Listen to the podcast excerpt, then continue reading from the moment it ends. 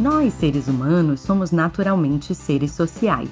E a teoria do filósofo grego Aristóteles, de que só encontramos felicidade na convivência com outras pessoas, foi debatida por diversos pensadores ao longo da história.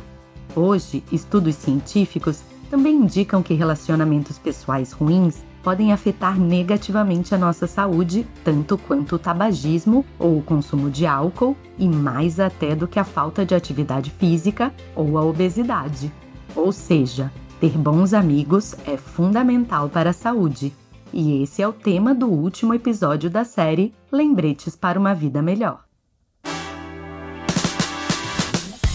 Olá, eu sou Adriana Küchler e esse é o podcast Lembretes para uma Vida Melhor, um projeto da Sorria, marca de produtos sociais que produz conteúdo sobre saúde e bem-estar em livros, nas redes sociais e agora também em podcast.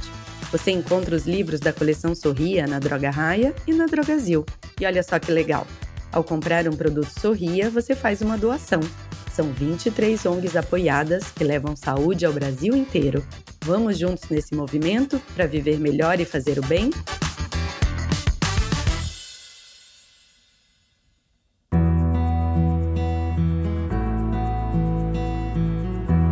Um estudo feito pela Universidade Harvard, nos Estados Unidos, concluiu que relacionamentos próximos são o que mantém as pessoas felizes ao longo de suas vidas.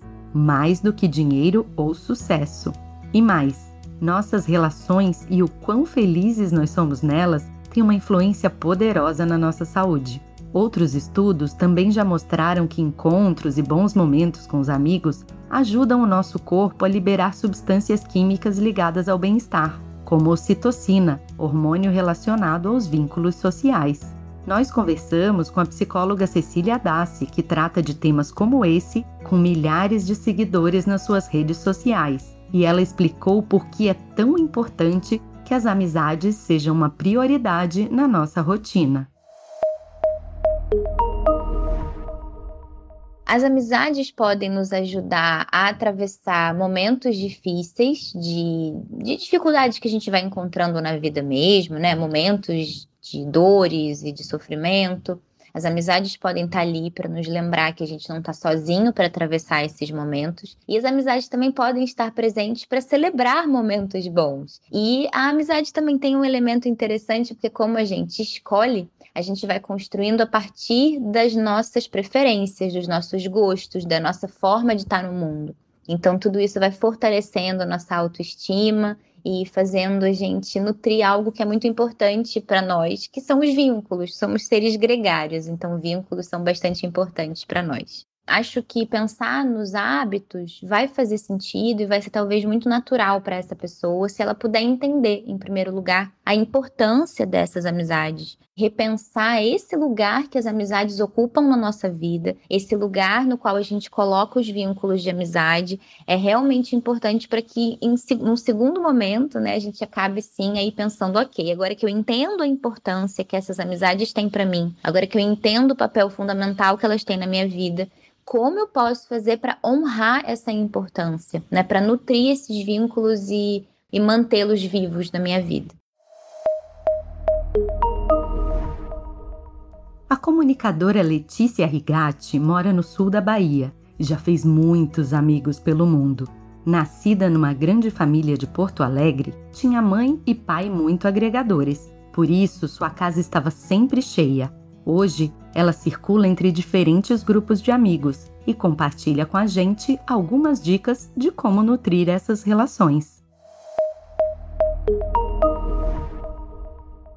Tem amigos que estão mais relacionados com a prática espiritual, outros que estão mais ligados com o propósito, com o trabalho. Tem amigos que também têm filhos pequenos, eu sou mãe de 2 meninas pequenas, então tem esse vínculo pelo cuidado com as crianças, né? Tem amigos que eu toco junto, canto, danço.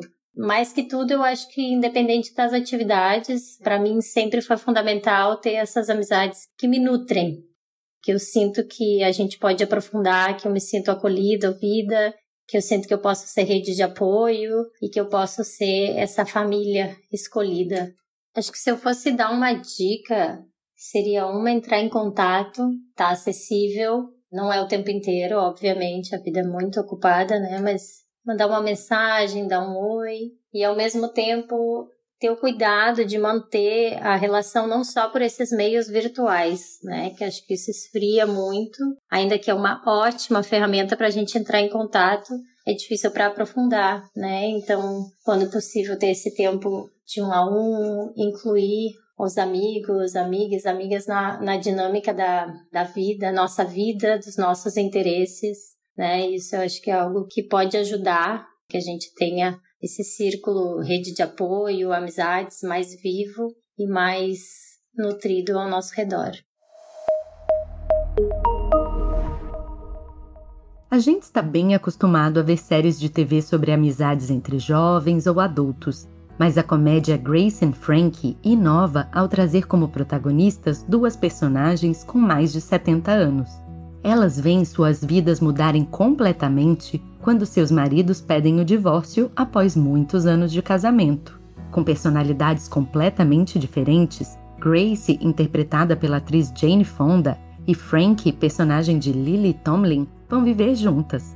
A partir daí, elas passam por novas experiências, e nós acompanhamos essa bela história de amizade. A série tem 7 temporadas e está disponível na Netflix. E assim a gente encerra a série Lembretes para uma Vida Melhor. Nesse último episódio, te convidamos a marcar uma amiga ou um amigo nas nossas redes sociais e convidá-lo a ouvir esse e os outros 8 episódios que publicamos desde o início de fevereiro. E depois voltem para contar o que acharam. Nosso perfil é @sorriamudaomundo. E em breve vem uma nova série por aí. Esse podcast é uma realização da Editora MOL, em parceria com a Droga Raia e a Drogasil. A produção e o roteiro são de Mônica Herculano e a direção de Adriana Küchler. A edição de som e a montagem são do Bicho de Goiaba Podcasts. Eu sou Adriana Küchler e até a próxima temporada.